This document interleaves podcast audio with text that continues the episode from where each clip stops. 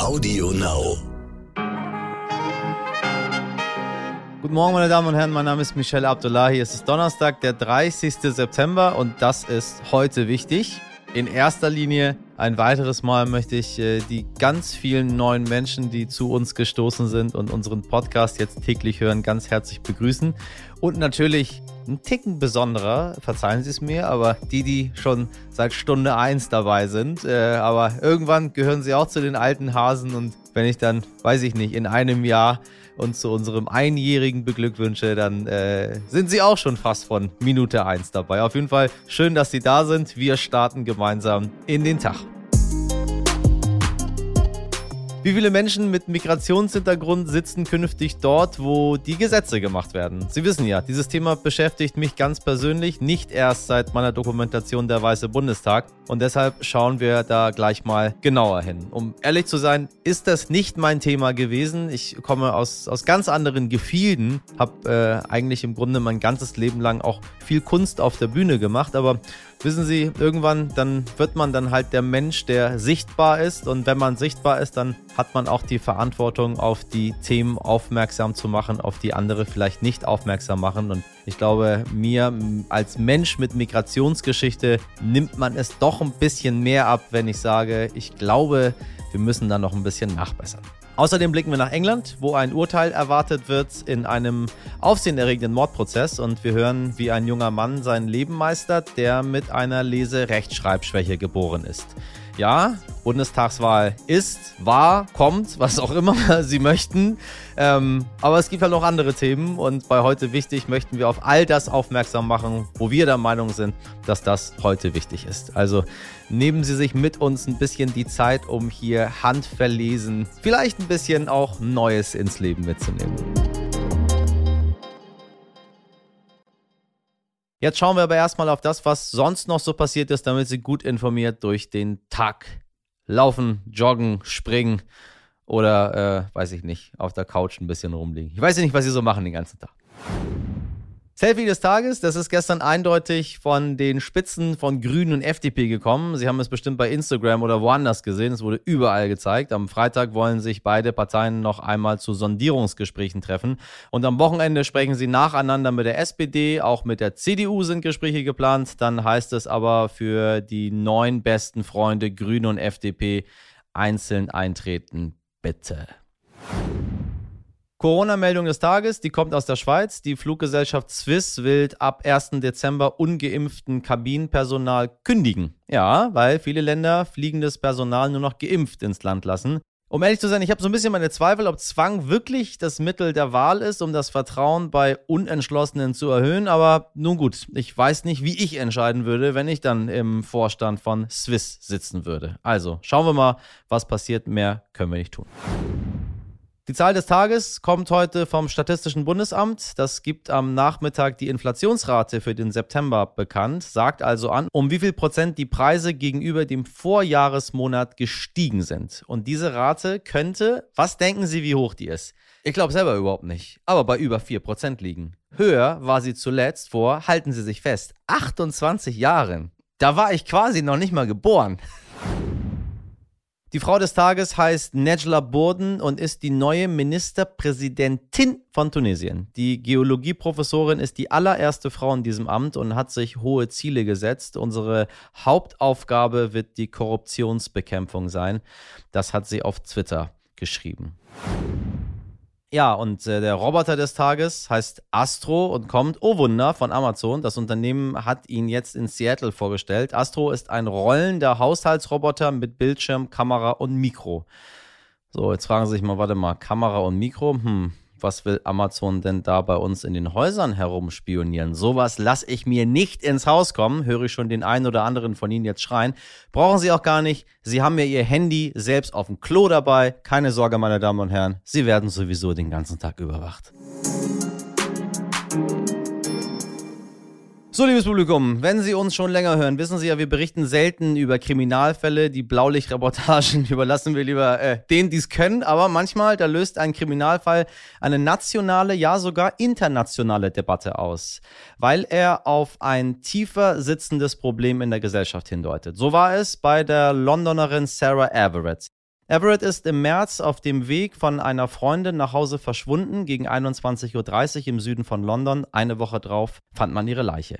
Angeklagt wegen Mordes ist nun ein Polizist, 33 Jahre alt. Heute könnte in dem Prozess gegen ihn das Urteil fallen. Meine Kollegin und Großbritannien-Korrespondentin Katharina Delling verfolgt das Geschehen und hat mir einige Sprachnachrichten geschickt. Katharina, was ist damals genau passiert und was hat dieser Fall in London und auch darüber hinaus ausgelöst? Am 3. März ist Sarah Everard abends um 9 Uhr nach Hause gegangen und ist dort aber nie angekommen. Und ein paar Tage später hat man dann ihre Leiche in Südengland gefunden und der Polizist Wayne Cousins wurde wegen der Entführung, des Mordes und der Vergewaltigung von Sarah Everard angeklagt und hat auch in allen Punkten auf schuldig plädiert.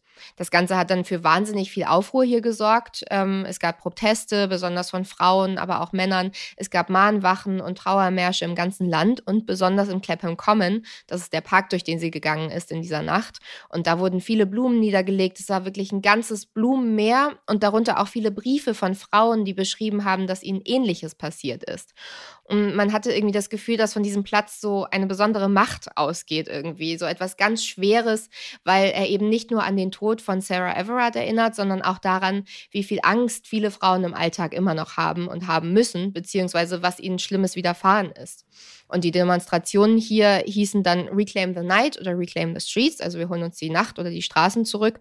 Und das hängt wiederum damit zusammen, dass es in den 70er und 80er Jahren hier einen Frauenmörder gab, den sogenannten Yorkshire Ripper, der über Jahre hinweg Frauen ermordet hat. Und damals ähm, hat eben die Polizei den Frauen geraten, nicht mehr ohne männliche Begleitung nachts rauszugehen. Und daraufhin haben eben die Frauen gesagt, es kann doch nicht sein, dass da jetzt ein männlicher Frauenmörder herumläuft und wir Frauen sollen jetzt sozusagen eingesperrt werden. Warum nicht die die Männer. Und das ist eben, wann diese Proteste angefangen haben. Und jetzt, als es dann wieder passiert ist, hier sozusagen mit Sarah Everard, wurde man daran erinnert, glaube ich, hier in Großbritannien und ähm, hat dann gesagt, es hat sich so wenig getan seitdem. Der Fall hat ja dann in vielen anderen Ländern auch nochmal eine Diskussion darüber entfacht, wie es denn sein kann, dass Frauen auf unseren Straßen immer noch so unsicher sind. Und dann kamen natürlich direkt viele Kommentare, warum geht sie auch nachts alleine nach Hause? Und genau das ist es, was eben auch zu diesen vielen Demonstrationen geführt hat, weil genau dieser Denkansatz so falsch ist. Warum leben wir in einer Welt, in der eine Frau abends nicht alleine nach Hause gehen kann? Und warum wird ihr dann sozusagen die Schuld gegeben, wenn ihr etwas passiert, nach dem Motto, ja, du hast ja nicht aufgepasst oder du hättest dich von einem Mann begleiten lassen sollen oder du hättest ein Taxi nehmen sollen? Und der Fall Sarah Everard hat eben diese Diskussion darüber in vielen Ländern wieder ausgelöst. Du selbst lebst in London. Wie hast du den Fall und die Folgen denn erlebt? Es war eine tiefe Trauer auf der einen Seite, einmal für diese junge Frau, die gestorben ist, aber irgendwie auch für alle Frauen auf der ganzen Welt, die sich schon mal unsicher gefühlt haben oder Gewalt irgendwie gerade von Männern erlebt haben. Und auf der anderen Seite hat man aber irgendwie auch eine Art von Trotz gespürt, besonders so als Frau oder auch von Frauen ausgehend. Ähm, besonders eben, weil dann ja auch einige Frauen recht hart angegangen wurden von den Polizisten ähm, bei diesen Demonstrationen. Und dann wurde im Parlament ein Gesetz verabschiedet, das augenscheinlich die Frauen schützen sollte. In Wirklichkeit ähm, gibt es der Regierung aber mehr Macht, Demonstrationen zu verbieten. Und man hat das Gefühl, es ist jetzt einfach so eine ganze Welle von Frauen, die keine Angst mehr haben wollen und sich auch von Männern nicht mehr alles gefallen lassen wollen, aber auch den Männern erklären wollen, was eben geht und was nicht. Und dazu gehören eben so Sachen wie Hinterherpfeifen, Catcalling. Und man hatte echt das Gefühl, dass alle Frauen hier im Land geschlossen sagen, nee, jetzt reicht's. Hm, ja. Was erwartest du für ein Urteil? Also es kann gut sein, dass Wayne Cousins für den Rest seines Lebens ins Gefängnis muss. Ich glaube, dass dieser Fall auch nochmal besonders streng betrachtet wird vom Gericht. Zum einen, weil er ja Polizist war, also jemand, der eigentlich ja alle beschützen sollte und diese Rolle eben missbraucht hat. Und auf der anderen Seite glaube ich auch, weil so viele Menschen auf diesen Prozess gucken und es ja nicht nur die Briten hier beschäftigt hat, sondern eben auch in so vielen anderen Ländern Thema war und ähm, die natürlich jetzt daran interessiert sind zu sehen, wie dieser Fall ausgeht, dass das Urteil vielleicht eine Art Signalwirkung hat. Also ich könnte mir vorstellen, dass viele auf jeden Fall darauf hoffen. Übrigens hat Katharina Delling ihren eigenen Podcast, English Breakfast heißt er. Da hat sie dem Fall Sarah Everett und der Rolle der Polizei beim Thema Gewalt gegen Frauen eine eigene Folge gewidmet. Den Link finden Sie in den Show Notes. Immer mehr erfahren wir über den Bundestag, meine Damen und Herren, der uns in den nächsten vier Jahren lenken wird. 735 Sitze wird er haben, zu immerhin 34,7 Prozent aus Frauen bestehen und, wie wir jetzt auch wissen, einen Migrationsanteil von 11,7 Prozent haben. Das ist immerhin schon eine kleine Steigerung. Vorher waren es nur 8 Prozent. Aber wenn man sich anschaut, dass in der Bevölkerung ein Viertel Migrationshintergrund hat, ist das ja doch irgendwo zu wenig. Das Problem dabei, liebe ZuhörerInnen, ein Bundestag muss und kann vielleicht auch nicht die Bevölkerung eins zu eins abbilden. Das sagt zum Beispiel Professorin Ursula Münch, mit der ich in Folge 111 jetzt direkt nach der Wahl gesprochen habe. Aber andere Menschen entscheiden anders, bringen andere Themen auf die Agenda, führen dazu, dass sich mehr Menschen wirklich gesehen und ernst genommen fühlen. Und das sollte schon unser Bundestag schaffen. Wie sehr mich das Thema selbst beschäftigt, habe ich, glaube ich, Ihnen schon in mehreren Folgen deutlich gemacht. Deshalb haben wir Carsten Janke vom Mediendienst Integration eingeladen. Dort haben kluge Menschen umfassend recherchiert, wie der neue Bundestag zusammengesetzt ist und welche Unterschiede es auch bei den Parteien gibt. Hallo Carsten, ich grüße dich. Hi, Tag, ich grüße dich. Hallo. So, habe mich äh, selber natürlich ganz viel mit Migrationsanteil im Deutschen Bundestag beschäftigt vor der Wahl. Jetzt ist nach der Wahl und jetzt habt ihr mal ganz genau geguckt, wie das äh, ausschaut. Wie schaut es denn aus? Ha, also gemischtes, äh, gemischte Entwicklung, würde ich sagen, gemischte Seelen da. Ähm, wir haben einerseits schon eine Steigerung. Wenn man jetzt die Gesamtzahl sieht, der Abgeordneten mit Migrationshintergrund, sind wir jetzt bei circa 11 Prozent. Das sind 83 Abgeordnete von 735. Ähm, das heißt, wir haben nochmal eine Steigerung zu letzten, zu letzten Wahlen und auch zu den Wahlen davor. Also wir haben so einen positiven Trend. Andererseits ist es eben auch so, wir ähm, sehen das nicht bei allen Parteien gleichermaßen. Also es gibt Parteien, die sehr viele Menschen mit Migrationshintergrund jetzt in ihren Reihen haben und andere, wo das auch wieder weniger geworden ist. Wie ist es verteilt? Wenn ich raten würde, würde ich sagen, wahrscheinlich bei der, äh, bei der Linken haben wir ganz viel Migrationsanteil und bei der CDU haben wir ganz wenig. Jetzt mal geraten. genau, ins Schwarze getroffen. Ja, genau. Also wenn man die Prozentanteile äh, sich anschaut, dann sind wir, dann hat die Linke den höchsten Anteil, danach die SPD, dann kommen Grüne, AfD, FDP und ganz am Schluss tatsächlich die Union äh, mit einem Anteil von 4,6 Prozent, wobei wir sollen ja auch die positiven Sachen sagen, es hat sich bei der Union fast verdoppelt von 2,9 auf 4,6, aber eben auf niedrigem Niveau, würde ich mal sagen. Ähm, nun muss ich selber als Migrant sagen, Migrationsanteil, äh, Migrationshintergrund ist nicht gleich Migrationshintergrund. Also es ist schon für mich ein Unterschied, ob, äh, keine Ahnung, bei der AfD jetzt mehrheitlich äh, Dänen und Schweden mit drin sitzen, als äh, wenn dort, sage ich mal, das, was man mit dem klassischen Migrationshintergrund verbindet, drin sitzt, nämlich Menschen, die eher aus dem südländischen Raum kommen. Ja. Ja, klar, das ist ein guter Punkt. Also was wir nicht machen, ist eine Aussage darüber treffen, ob Leute Diskriminierung erleben. Das können wir überhaupt nicht sagen, sondern wir treffen nur eine Aussage anhand der technischen Definition des Migrationshintergrunds. Die ist halt, da gibt es so eine ganz technische Definition, ne, die sagt, eine Person hat einen Migrationshintergrund, wenn sie selbst oder mindestens ein Elternteil nicht von Geburt an die deutsche Staatsbürgerschaft hatte. So ist es im Moment definiert. Und ganz strikt nach dieser Definition sind wir vorgegangen und haben die Politikerinnen und Politiker gefragt. Ähm, wie gehen die denn damit um, wenn, wenn gefragt wird? Ist das, ist das lästig oder äh, schmückt man sich jetzt damit, indem man versucht, irgendwie diese 2%, die die CDU jetzt mehr hinbekommen hat, irgendwie als was Tolles zu verkaufen? Gemischt auch da, würde ich sagen. Ähm, also die meisten Parteien und so konnten uns eigentlich gar keine Aussage machen.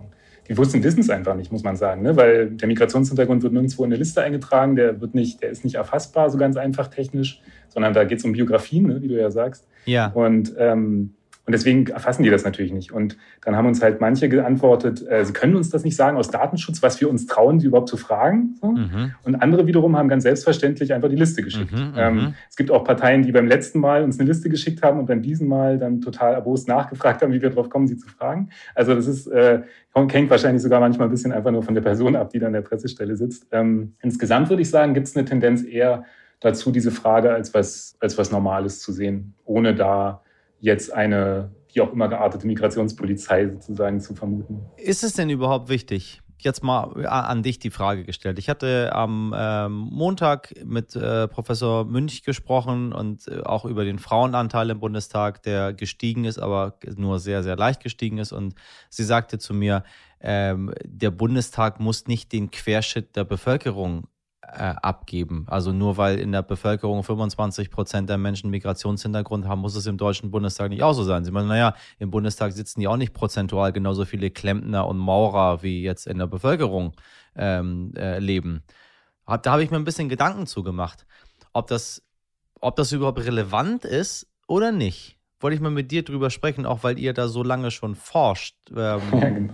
Ja, erzähl mal. Also, ich meine, wir vom Mediendienst, ne, wir sind eine Stelle für Journalisten und wir sind selber sehen uns auch so ein bisschen als Journalisten. Das heißt, wir machen keine Forschung. Aber was ich schon sagen würde, ist, also es gibt natürlich viele Forscher, die die Meinung vertreten, wie du sie eben gesagt hast, ne, also oder wie du eben wiedergegeben hast. Ähm, es geht da nicht um die gesamte Bevölkerung, die auch sozusagen 100 zu 100 Prozent abgebildet werden muss.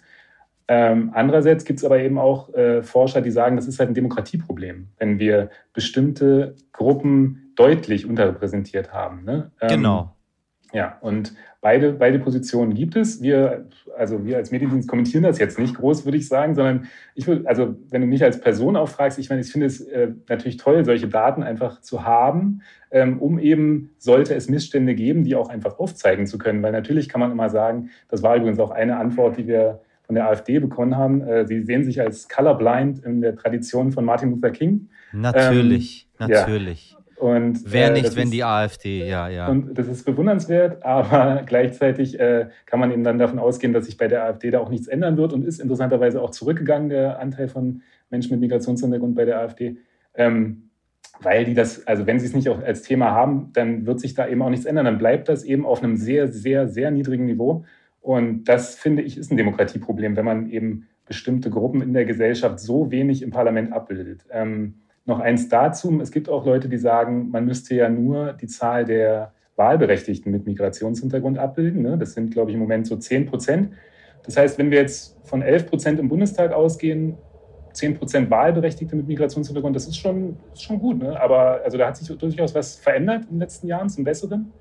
Ähm, aber gleichzeitig würde ich sagen, ähm, ja, es ist wie gesagt ungleich verteilt auf die Parteien und die Frage eben, ob man damit glücklich ist, wenn ein Teil der Bevölkerung, die vielleicht schon jahrelang hier leben in Deutschland, nicht im Parlament sich wiederfindet, sozusagen, aufgrund dieser Migrationsgeschichte, dann ist das ein Demokratieproblem wahrscheinlich. Wobei ich bei den 10 Prozent nochmal einwerfen muss, dass man dann da ein bisschen genauer darauf achten muss, wie man diesen Migrationshintergrund definiert. Und da würde ich sagen, reicht es nicht zu sagen, entweder man ist im Ausland geboren oder ein Elternteil, weil äh, Migrationsgeschichte zieht sich meistens durch, durch viele, viele Generationen durch. Und wenn man das, glaube ich, so zählt, dann haben sehr, sehr viel mehr in Deutschland äh, Migrationshintergrund als äh, die, die 10 Prozent Wahlberechtigten oder die berühmten 25 Prozent, die immer angegeben werden. Ich glaube, da sind wir äh, bei den Zahlen, glaube ich, weit über 50 Prozent sogar mittlerweile angekommen. Klar, also äh, wenn du mich so fragst, würde ich sagen, es ist auch manchmal interessant, einen ostdeutschen Hintergrund zu haben, so wie ich, ne? Äh, und eine ostdeutsche Erfahrung absolut, im Bundestag absolut. Äh, sehen zu wollen. Ja, ja, ja, total, total. Sieht es denn auf kommunaler Ebene anders aus als im Bundestag oder ist überall eigentlich das gleiche Bild? Äh, du meinst jetzt bei Kommunalpolitikern? Ja, genau. Also wenn wir jetzt mal den Bundestag verlassen und sagen, wir gehen auf Landesebene, habt ihr, habt ihr dort auch, auch, auch Zahlen zu? Haben wir auch Zahlen zu, kann man auch nachschauen auf unserer Webseite. Äh, unter Integration haben wir das, unter der Rubrik haben wir das alles aufgelistet. Da gibt es teilweise Zahlen zu. Wir haben die auch teilweise selbst erhoben nach den Landtagswahlen. Ähm, und da sind wir noch weit weg. Also der Bundestag ist schon Aha. eher auf dem Kurs der Repräsentativität als die Landesparlamente. Und wenn ich dann sogar noch eine Stufe runtergehe auf die der Bürgermeister, das haben wir letztes Jahr mal recherchiert, ja, ja. Dann, ist es, dann ist es extrem. Da haben wir einen Anteil von 1,5 Prozent der Bürgermeister in Deutschland mit Migrationshintergrund. Oh. Ähm, oder wenn du es in absoluten Zahlen lieber hast, dann fünf von, ich glaube, 335 waren das letztes Jahr, die einen Migrationshintergrund haben. Also Leute, die in ein Amt gewählt werden, haben es offensichtlich noch sehr viel schwieriger, wenn sie Migrationshintergrund haben. Das hätte ich jetzt nicht gedacht, tatsächlich. Ich hätte gedacht, es äh, spitzt sich nach oben hinzu und es wird immer weniger. Und in der Basis ist es äh, leichter reinzukommen. Aber da, das ist ein spannender Punkt. Da sollten wir mal äh, weiter uns mit beschäftigen. Und das hat auch was mit dem Wahlrecht zu tun. Ne? Du kannst halt, beim Bürgermeister kannst du halt nur einen aufstellen oder eine. Ja. Ähm, bei einer Landesliste kannst du eben auch Leute reinbringen, die vielleicht nicht sofort direkt gewählt werden würden von allen, aber die dir eben wichtig sind. So, ne? Deswegen gibt es ja diese Möglichkeit auch der Landesliste. Und dann läuft es äh, gut, wie in dem Fall für die SPD und ganz viele kommen rein. Ja, das ist eine interessante Beobachtung. Ich Ich würde sogar sagen, dass einige von denen, die jetzt drin sind, selber nicht damit gerechnet hätten, angesichts ihres Listenplatzes äh, reinzukommen mit so einem tollen Ergebnis. Ja. Du, ich hatte äh, gestern einen jungen Bundestagsabgeordneten von der FDP drin, der ähm, ja völlig unvorbereitet war und jetzt bei seinem Cousin auf der Couch schläft, weil er nicht davon ausgegangen ist, dass er, also er meinte, natürlich wollte er gewählt werden, aber er ist nicht davon ausgegangen, gewählt zu werden in der Form. Und jetzt, jetzt sitzt er plötzlich im Bundestag und alles war neu. Aber ja, es, äh, der kommt aus. Ähm, aus Mittelsachsen. Also der bringt dann den ostdeutschen Hintergrund, äh, den bringt er dann jetzt äh, in den Bundestag. Sehr gut. Ja, wunderbar. Ja, ja, es gibt tolle, es gibt tolle Fälle, auch auf die wir gestoßen sind von Leuten, die gewählt wurden. Ich hätte, ich hätte noch ein schönes Beispiel für dich. Ja, gerne, bitte. Nein, sehr ja? gerne, natürlich. Ja, klar.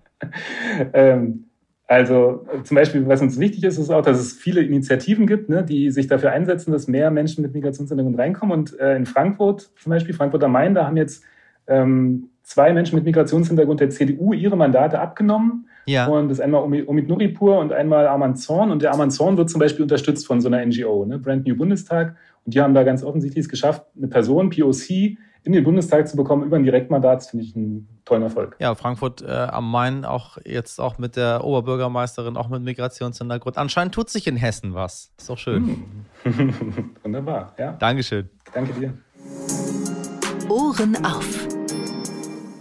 Ja, ich habe es vorhin schon angekündigt. Heute ist ein Tag, der tatsächlich jedes zehnte Kind in Deutschland betrifft. Legasthenie und Dyskalkulie Awareness Day. Tag der Lese- und Rechenschwäche. Allein diese Zahlen sollten schon dafür sorgen, dass dieses Thema stärker auf die Agenda von Politik und Bildungsinstitutionen rückt. Auch da, meine Damen und Herren, wahrscheinlich, wenn der oder die andere Legasthenikerin in Dyskalkulie in, verzeihen Sie, ich weiß nicht, wie man das alles korrekt gendert, also auf jeden Fall Menschen, die Lese- und Rechenschwächen äh, haben, im Bundestag sitzen würden, ähm, hätte jedes zehnte Kind in Deutschland dort auch eine Lobby. Dem ist aber nicht so. Ja, Wäre, wäre, hätte, hätte, ne? Sollte das mal ins Licht der Öffentlichkeit gerückt werden. Unser Interviewpartner erzählt genau diese leider eher gegenteilige Geschichte. Meine Kollegin Mirjam Bittner hat mit Kai West Schlosser gesprochen, der ein stark ausgeprägter Legastheniker ist und wirklich eindrücklich von seiner Schulzeit und heute seiner Karriere erzählt. Er ist der festen Überzeugung, Rechtschreibung hat einen viel zu großen Stellenwert in unserer Gesellschaft. Hauptsache, man wird verstanden. Und ich höre jetzt schon, dass äh, der oder die andere gerade beim Hören so ein bisschen zusammenzuckt. Aber hören Sie sich bitte an, was Kai sagt, meine Damen und Herren. Du hast einen Artikel für stern.de geschrieben und wir haben den Artikel quasi unkorrigiert, ohne irgendwelche Anmerkungen auf der Seite veröffentlicht. Jetzt interessiert natürlich, glaube ich, viele Menschen, was genau heißt das, Legasthenie? Wie kann man sich das vorstellen? Legasthenie ist eigentlich ein ganz, ganz komplexes Thema, das in ganz vielen verschiedenen Variationen erscheinen kann. Ähm, Meistens hat es mit Lesen und Schreiben zu tun, da man die Buchstaben in anderen Teilen vom Gehirn wahrnimmt wie andere Leute, die keine Legasthenie haben. Und ähm, das verschwert das Sehen von den Wörtern. Also man, man stell dir vor, du wechselst einfach Buchstaben in Wörtern aus und versuchst es dann zu lesen. So etwa wie diese ganzen Rätsel, wo man das erste und letzte Buchstabe gleich behält und alle in der Mitte vermischt und jeder kann die immer noch lesen. Mhm. Ich kann überhaupt nichts damit anfangen. Ich sehe da gar nichts drin. Ähm, so für mich ist das jedes Wort ist so. Ich muss jedes Wort quasi neu lernen, wie wenn es zum ersten Mal gewesen wäre. Und so ist es auch mit dem Lesen. Ich lese alle Wörter, wie wenn ich es das erste Mal lesen würde.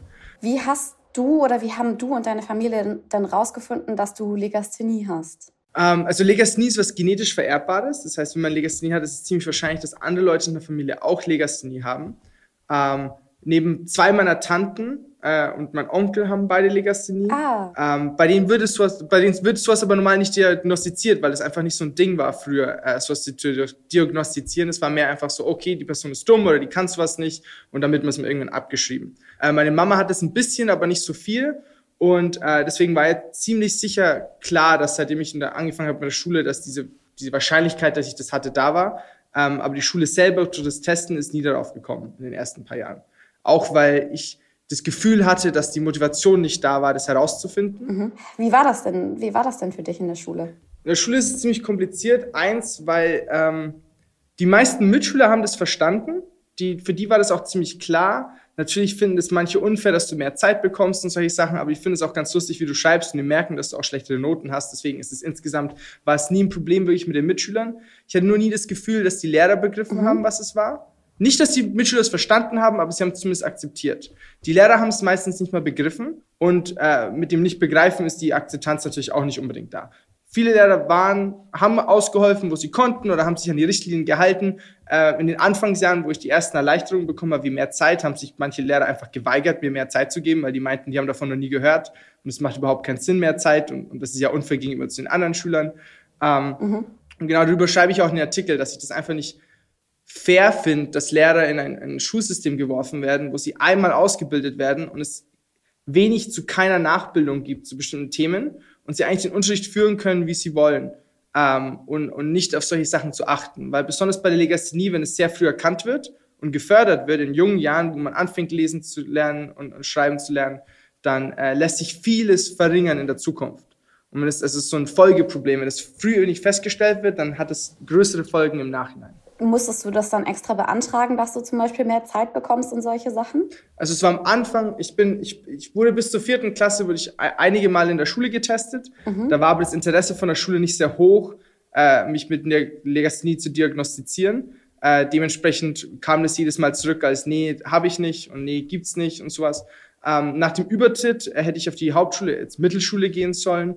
Ähm, und äh, weil ich das nicht wollte, habe ich das, das, das, so eine Übertrittsprüfung gemacht, ähm, oder Aufnahmeprüfung ins Gymnasium, habe die auch bestanden, ohne einen Test zu haben. Und danach, um halt die, die weiterführende Schule richtig anzugehen, bin ich mit, also hat meine Mutter mich zu einer Privatpsychologin genommen, die dafür zuständig ist, Leute zu diagnostizieren außerhalb vom Schulraum. Also normalerweise sind die Schulen dafür verantwortlich, sowas zu diagnostizieren.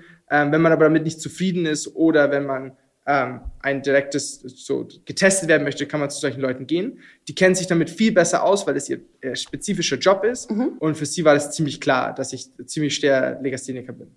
Und dann bekommt man je nach Richtlinie, wie legasthenisch man dann doch ist, obwohl es schwer, sehr schwer zu messen ist, ähm, verschiedene Erleichterungen. Also irgendwo zwischen 0 und 20 Prozent längere Zeit. Natürlich zählen Rechtschreibfehler nicht. Theoretisch würde man auch noch einen Scribe bekommen, jemand, der im Unterricht bei dir sitzt oder zumindest in Prüfungen und dir Sachen vorliest und für dich schreiben kann, ähm, mhm. um einfach um, um, um die Schwierigkeit da rauszunehmen. Das ist so wie ein Audioguide für wie eine, jede Prüfung eine mündliche Prüfung quasi zu machen. Mhm. Ähm, aber das habe ich erst viel, viel später in der, in der schulischen Laufzeit bekommen. Warum hat es so lange gedauert? Weil das die Schule dir quasi nicht zugestanden hat? Oder, oder was ist da, warum hat es so lange gedauert?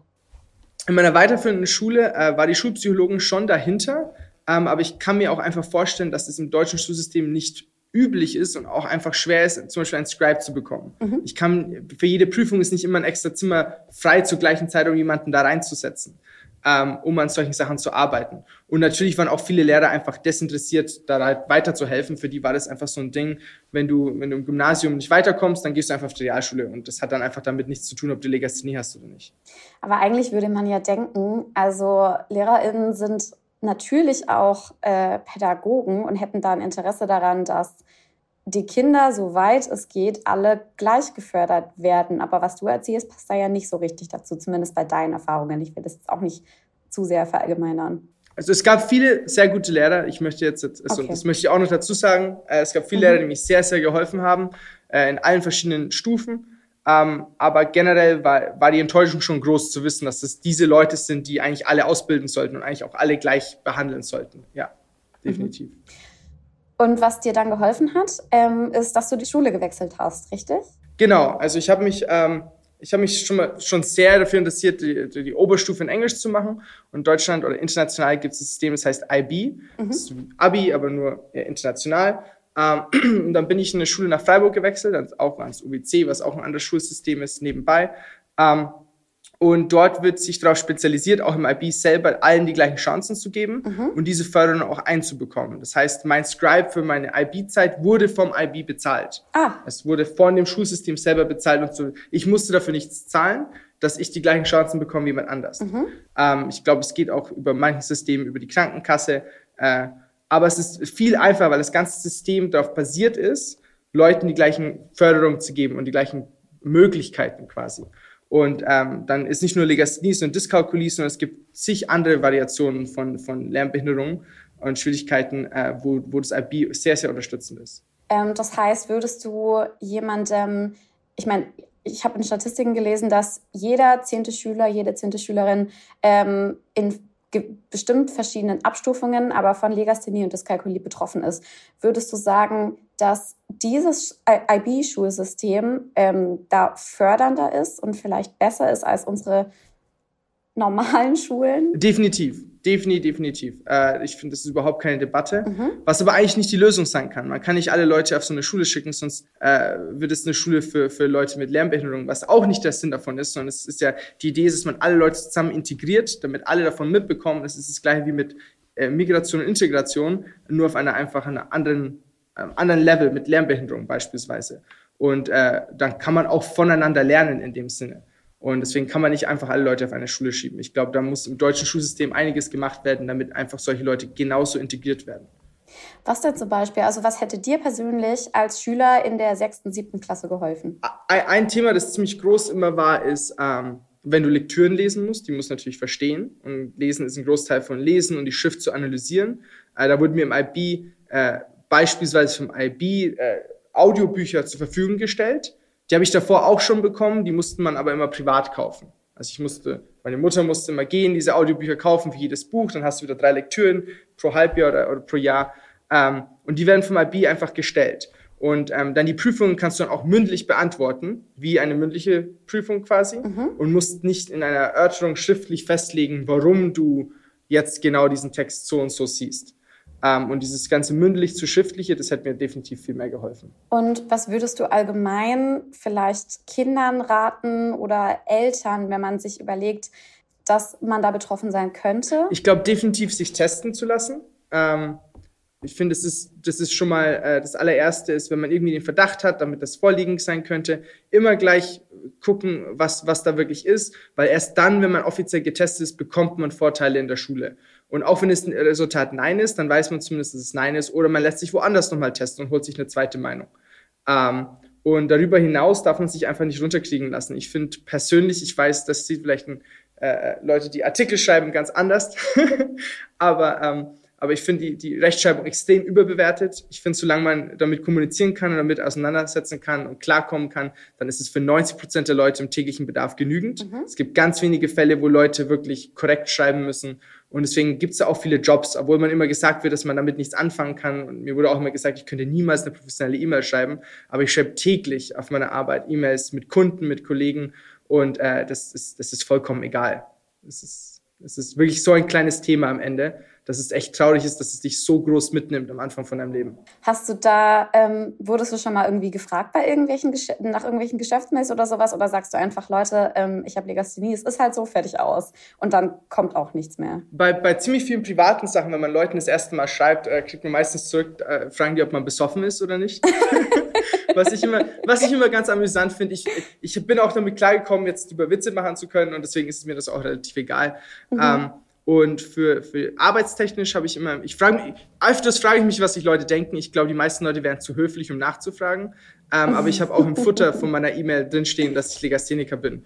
Äh, ah, was genauso okay. wie die wie die wie die E-Mail oder meine Telefonnummer da wäre. Und dann erklärt sich das eigentlich meistens, glaube ich, von selber. Okay. Ja, cool. Ähm, danke, dass du bei uns im Podcast warst und dass du davon auch so offen erzählt hast. Und danke für deine Zeit. Vielen, vielen Dank für die Einladung. Liebe Hörerinnen, falls Sie mehr von Kai lesen, ja, lesen wollen, für stern.de hat er einen Artikel geschrieben, in dem Sie ihn noch besser kennenlernen können, unkorrigiert und unverfälscht veröffentlicht. Den Link packen wir gerne für Sie in die Show Notes.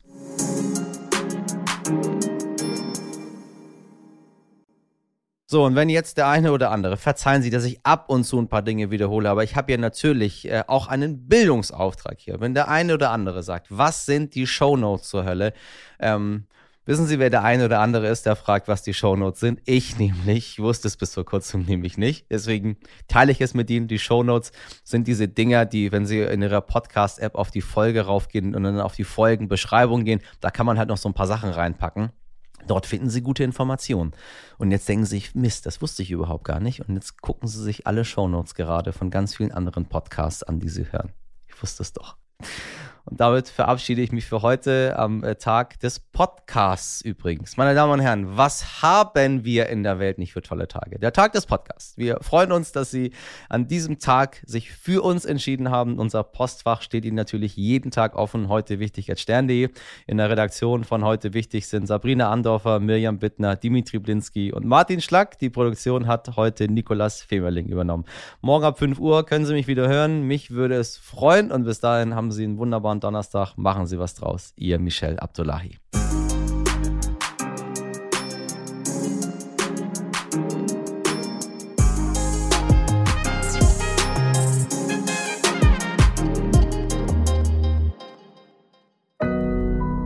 Audio Now.